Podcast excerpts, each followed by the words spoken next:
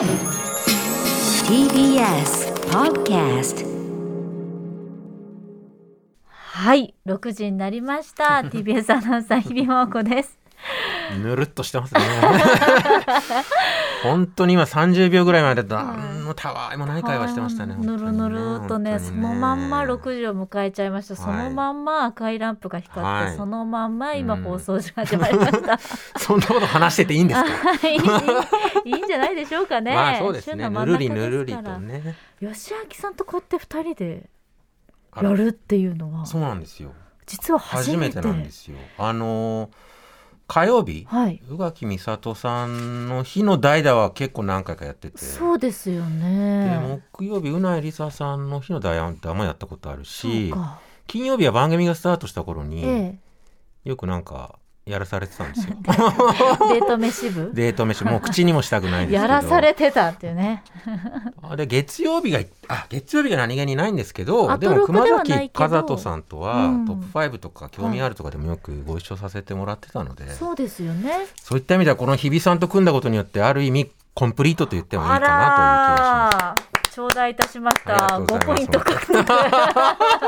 ありがとうございます。ありがとうございます。ラスボスです日比さん。いえいえいえ、まあ今日も、はい今日の、えー歌丸さんの席には今日吉明さんに座っていただいているということになっております。自己紹介させてもらっていいあ、そう、ですか。ぬるっと始めちゃった。はい音楽ジャーナリストの高橋義明です。ありがとうございます。よろしくお願いします。ということで、ええ歌丸さんお休み。我々にははい、あの、うん昨日に引き続きまして本日のパーソナリティはあ本日もパーソナリティのライブグループライムスターの歌丸さん、うん。発熱が続いているということであのお手紙もあ頂戴しておりますのでちょっと読み上げます。お願いします。えリスナーの皆様ゲストの方々助っ人に来てくださった高橋よしょじおいしょしょし高橋おいしょしょしょしょしょし高橋義明様 そして日比真帆子様、はい。え昨日宇垣さんに読み上げていただいたメッセージでは明日までに完全復調を目指しますなどと付加していた私ですが現在だいぶ下がってきたもののまだちょっと熱はあり咳も出ている状態でかっこ念のためもう一度自宅でコロナ抗原検査をしてみたところやはり陰性でしたがえ番組スタッフやマネジメントからも一様にいいからもうちょい休んでろやと凄まれて怖いので 今日もまた大事を取りお休みさせていただくことにいたします。えただの風邪なめたらあかんともあれ急遽ご負担を増やすことになってしまった皆様どうかよろしくお願いいたしますまあ、昨日の夜放送が昨日の夜の放送が総裁富山先生で内容的にもバイブス的にもむしろバッチリだったように今日もひびちゃんとよしくんでこのメニューなら余裕で間違いないものになるでしょう。一リスナーとして楽しませていただきます。では歌丸ということでした、うん。なんか先週末もね、うんうん。千葉の方でライブやられてたじゃないですか、ええそうそう。しかもライブハウスのねパフォーマンスは結構また大きいアリーナとは別の意味で体力も使うでしょうし。そうなんですね。ギュッとねこう詰まってるからこそええはいはい。のってとこもありますよね、まあねゆっくり休んでくださいよって感じですよよね。きっと他にもねなんかレコーディングしたりとかお忙しいでしょうし、ねえ、うん。書いたりなんかゲームしたりで見たり 見たり聞いたりっていろいろあるでしょうし。ねなんかやってますよなんだかんだそうそうそうねう。ん。で結局ほらあのコロナのねこういう時期ですからコロナじゃなきゃいいわけではないわけで、うんうんうんうん。単純に体調を崩してるっていうのはやっぱり休まなきゃいけないはい。サインですから、うん。もうあの無理せず今日はゆるっとこんな感じ。で 休みやすい番組はアフターシックスジャンクションですかそうです。ね休みやすい戻りややすいバイ、うん。うないさんというね名言も出た番組でございますから、うん。まあのんびりやっていただいて、はという感じでん。私たちものなんんびり、なら今週もねゆっくりしていただいてもいいのかな、ねそうそうそうそんなことを言,、ってもいいのかな。ね、うん。本当に本当に休んでもい、いいよ、はい。来たければ来ていいよっていう。うんだからほら年末に向けてまたいろいろね、はい。歌丸さんもこう重要な役目があるじゃないですか。そうですよ。でなんとかベストを決めなきゃいけないとかまた頭を悩ますような内容も増えますしね。そう。だからゆっくり休んで。そうですねそうです。うん。ということで改めまして本日は音楽ジャーナリストの高橋義明さんにお越しいただいておりますのではい。3時間よろしくお願いします。しくお願いいたします。じゃあ今日はええ。私やらせていただこうと思いまお願いす。します。多分年内最後のこれをやらせていただこうと思います。まあ、あとは玉さん帰ってきたら全部任せます。じゃあ行きます。はい。 After。Six。Junction。これコンプリートだ.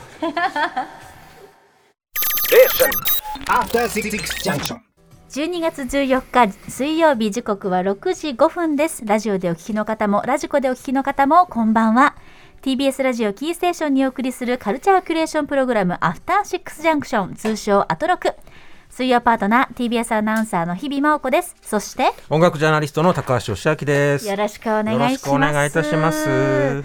あの本当にちょっと正直吉明さんと2人でやらせていただくの初めてっていうのが私の中ですごく意外で、あ、そうですか。というのも今まで、まあ、例えばレックさんが急遽来てくだったりとか、はい、あとはあのニュースの加藤茂明さんがあの歌丸さんお休み事前に分かっているうん。はい。日で代打っていうふうにうん。来てくださったのでなんか共に全く別のベクトルでの緊張感があったんですけど なんか吉明さんの場合は、あまあ正直ごめんなさい緊張感なくて。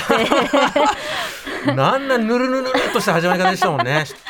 名前も読み間違えてたし。そうそう、ん吉明が言えなくてごめんなさい冒頭から。ななんか逆になんか不思議な感じです。ね。はい。まあでももう大学教学洋楽いや本当に憧れ師匠でいらっしゃいますから、はい。やっぱええり、そうですね。ちゃんと説明しないとわからないワードは言わないようにしよそうとしてるんですごめんなさい。けど、本当にすみません。そうでしたそうです、はい。あれ大学教学洋楽ってこれ生まれたのって去年でしたっけ今一年でしたっけ昨年ぐらいっていうか。もっと前ですすごいあすごい前ですよ。もうほら時空が飛んでるんです私、うんそうでしたっけね。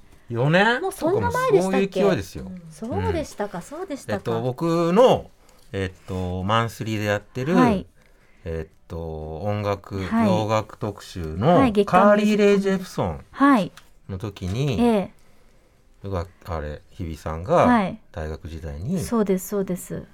カーリオンを聞いて、はい。学生生活を謳歌してたっていう流れでできたフレーズですよね。そうですよ。そうそうそう。それで大学教学洋楽って何の、何のなんていうか根拠もない、はい。何のこう あのシナプスも使っていない、うん。ダダ漏れの、うんなんか、まあ、自分で言うのもなんですが、まあ使いやすいフレーズが降りてきちゃったっていう歌丸感じ。さんがよく言ってますよね番組史上最強のアホワードだっていうね めちゃくちゃ嬉しいです。名誉。だってしかもねだってコーナー化というかそうですよ。レギュラー化しちゃったじゃないですかそうなんですよ。ですから冬バージョンもちょっとやらないいやと。そうなんです僕実はね、はい秋冬あるかなと思ってたんですよいや私もあるかなって。文化祭とそう。あとクリスマス？金木犀の香りとともにと、ねゲレンデとともにはやらなきゃいけないのに。絶好の大学教学洋楽シーズンじゃないですか。そうなんですよ、もうどうするんですか？年の瀬ですよ年の瀬。普通年明け。そしたらもうじゃあ卒業シーズンとか？卒業シーズン卒でも卒業か。か。そんなに貯めるほどの内容でもない。瞬時に飛びますねあなた。ちょっとそんなに貯めるほどの内容でもございませんのであれですけれども、ね。ちょっといろいろ今からじゃあ考えておかなくちゃな、はいぜひ。何を考えておくんだってね本当ですよ。はい。ちょっとせっかくなので、ええ。まああの今週はい。いろいろと代打の方がね来ていただくにあたりまして、はいあのまあ年の瀬うんの師走ということになりますから、ベスト何らかのベストをあーそうですね。発ベスト表していただこう発表の季節ですよね。はいと思いまして、ちょっと急遽なんですけれども、はい。吉明さんのぜひ2022年何らかのベストをはい。発表していただけますか、じゃあ、あのー一番よく聞いた、まあ、アーティストでありはい、アルバムを紹介しましょうかね。ぜひ、はい。ぜひ。えーっとね多分間違いなくこれが一番聞いてると思うんですけど、K-POP のニュージーンズ、えー8月に今年8月にデビューした8月5人組のガールズグループなんですけれどえも、え僕も聞いてるし娘も聞いてるんですよ。そうですか。親子で。そうなんです、えっと、へー小学3年生の娘がいるんですけど僕が自分の部屋でこう聞いててこれで今に行ったら娘も聞いてるみたいあらな下手したらこれ音楽ジャーナリストの仕事しててこんなおかしな話なんですけど、はい、娘とベストアルバムが同じになるかもしれませんあらまね。いいじゃないですか。でも本当に聞きまくりました。そうですうん。か、ちょっとあのー私全然ノータッチでした。あご存知じゃない？なんか名前は聞いてたのと、うん。すごい子たちが出てきてるっぽいぞみたいなそうなんですよ。うっすら噂は聞いてたんですけど、すごいんですねやっぱり。えっと平均年齢が17歳とかなんです。まあとにかく若いんですけれども、え。でねもうこうビジュアルが、まあ、Y2K ファッションっていうんですかね。へそ出しルックに、まあ、ダボダボジーンズ。う、うん、まあ日本でいうとちょっとスピードそう。を連想させるようなかつての？若いですし、うんうん。皆さんこうまだその少女さがまだ残っていて、はいうん。でもパフォーマンスはパワフルっていう本当にまさにこうスピードさんのえこうインパクトに近い感じですよね。そうですね。スピードをこうなんですかね。スピードの韓国バージョンっていう紹介すれば一番まあ分かりやすいところもあるかもしれないんですけど、うんうんうんただそう確かにその Y2K ファッションで音楽的にも90年代とか、まあ、2000年前後のアメリカの R&B を結構こうモチーフにしてるところがあるんですけどそれだけじゃないっていうかえ。なんすかねあのー結構オリーブ的うんうんもしくは MC シスター的うんうん。ガーリー。感ソフィア・コッポラ的ガーリー感と言いますか、へえなるほど。うん、なんかそういうバージンスーサイズ的なね透明感と言いますか。なるほど。そういうこうかっこよさもあるんですようーね。ん。だからなんかまあ一般的な K-POP のガールグループのイメージとは明らかに違ってるなというところですよね。音楽的にもだからバキバキのダンスチューンとかじゃなくて、えもうちょっとよりメローな。えへえ、は R&B なんですけどこれは本当に聞きじゃくりました。だから、まあ、割と自分がこう青春時代20代の時とかにうんうん。弾いてきたような、えーアメリカのヒップホップとか R&B とかを、まあ、ものすごくかっこよく今にこう蘇らせたみたいなそういう興奮がありましたね。うん、で確かにそのなんだろうなアラフォーアラフィフの人たちもええ。結構夢中になった人多いんですけど、若い子たちにもめちゃくちゃ刺さったみたいで、うーん。あの確か韓国のガールグループ史上最高セールス更新したんですよね確か。えそうだったんですか。あそんなファーストウィークの売り上げが確か過去最高だったはずですね。がへえ今ミュージックビデオも見てますけど本当にファッションもちょっとこうレトロ味も、レはい。レトロって言っていいほど昔ではないと思いますけど、でも古くないっていそう。う新鮮で懐かしいっていうのはうん。やっぱり、まあ、トレンドなんですかね今の。でオフィシャルのホームページもガラケー仕様なんですよ。あそうガラケー。仕様のデザインでそう。あとまああのアルバムに収録してる「クッキー」って曲だと、はい。まあ、あのクッキーをこう CD になぞらえて歌ってたりとかだから完全にそういうへー90年代のカルチャーとかをこう意識的に取り込んでるんですけどね。これやっぱり海外で売ってくみたいな、まあ、海外っていうのもなんですけど、そうですね。アメリカとかニューヨークとかもやっぱり意識してる感じなんですか、ね、うんとは思うんですけどちょっと今月それから来年1月ぐらいにまた新作が出るので、へー。カムバがあるので。カムバそこでこうねあの欧米のリアクションがちょっとうんうん。注目されるところだなと思いますへね。ー。あのね同じハイブうんうんのうん。ルセラフィム宮脇さくらさんがいる、ルセラフィムもこの間の「アンチフラジャイル」ってアルバムが全米チャートでトップ20入ったんじゃないかな。えーなすごい時代ですよね。だからこの調子でいけばニュージーンズも、うん、そういうこうアメリカのチャートで評価されるっていう可能性もあるんじゃないかなと思うし、うん、まさにアメリカで受けそうな音だなと思いますね。はい。今日も8時台 K-POP 特集ということで、うんエリカさん DJDJ キキさんにお越しいただいてお話いろいろ伺いますけど、はいそのハイブというのは BTS の皆さんも所属している事そうですね。務所はい。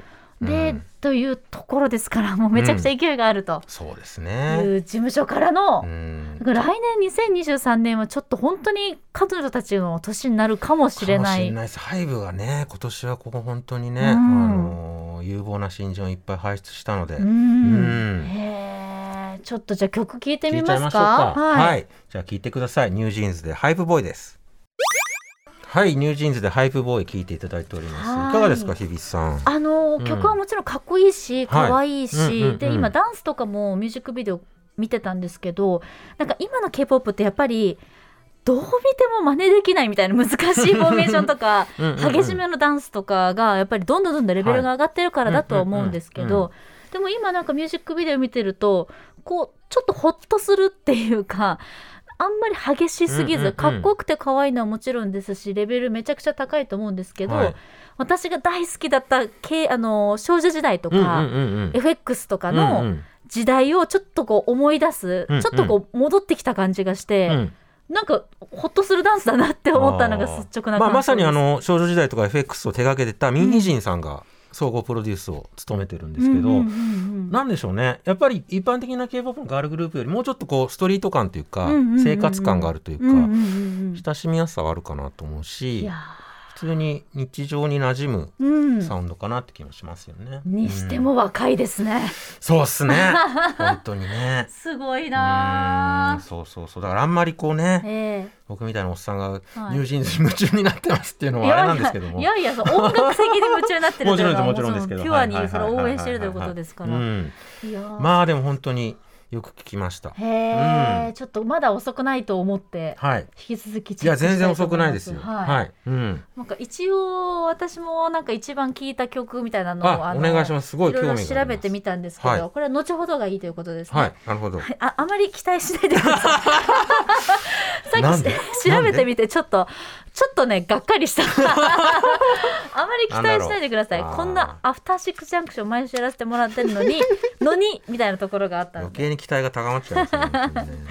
じゃあもうねサクッといっちゃいましょうかね。はい。さまざまな面白を発見して紹介します。カルチャーキュレーションプログラムアフターシックスジャンクション今夜のメニュー紹介です。この後すぐはカルチャー界の気になる人、物、動きを紹介します。カルチャートークのコーナーです。今夜は早稲田大学演劇博物館館長の岡室美奈子さんに2022年ベストの日本のテレビドラマを発表していただきます。前回は3月でしたね、初心者のためのベケット特集。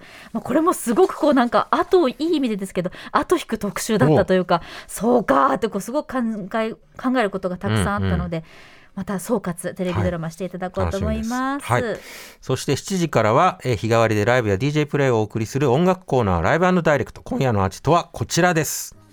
あもういきなり素敵ですね、はい、デジタル EP「With Regard to Christmas」をリリースした2003年生まれの音楽家諭吉佳作面さんが登場いたします、えー2021年5月25日以来2回目のご登場ですね、はい。その後7時45分頃からは新概念提唱型投稿コーナー。あなたの映画館での思い出や体験談をご紹介、シアター一期一会です。そして8時台の特集コーナービヨンドザカルチャーはこちら。これさえ聞けば大丈夫2022年 K-POP 総まとめアジア各国の良質な音楽を紹介する不定期企画アジアミュージックジャンクションシリーズです。今年も数多くの話題曲を世に送り出してきた K-POP 界。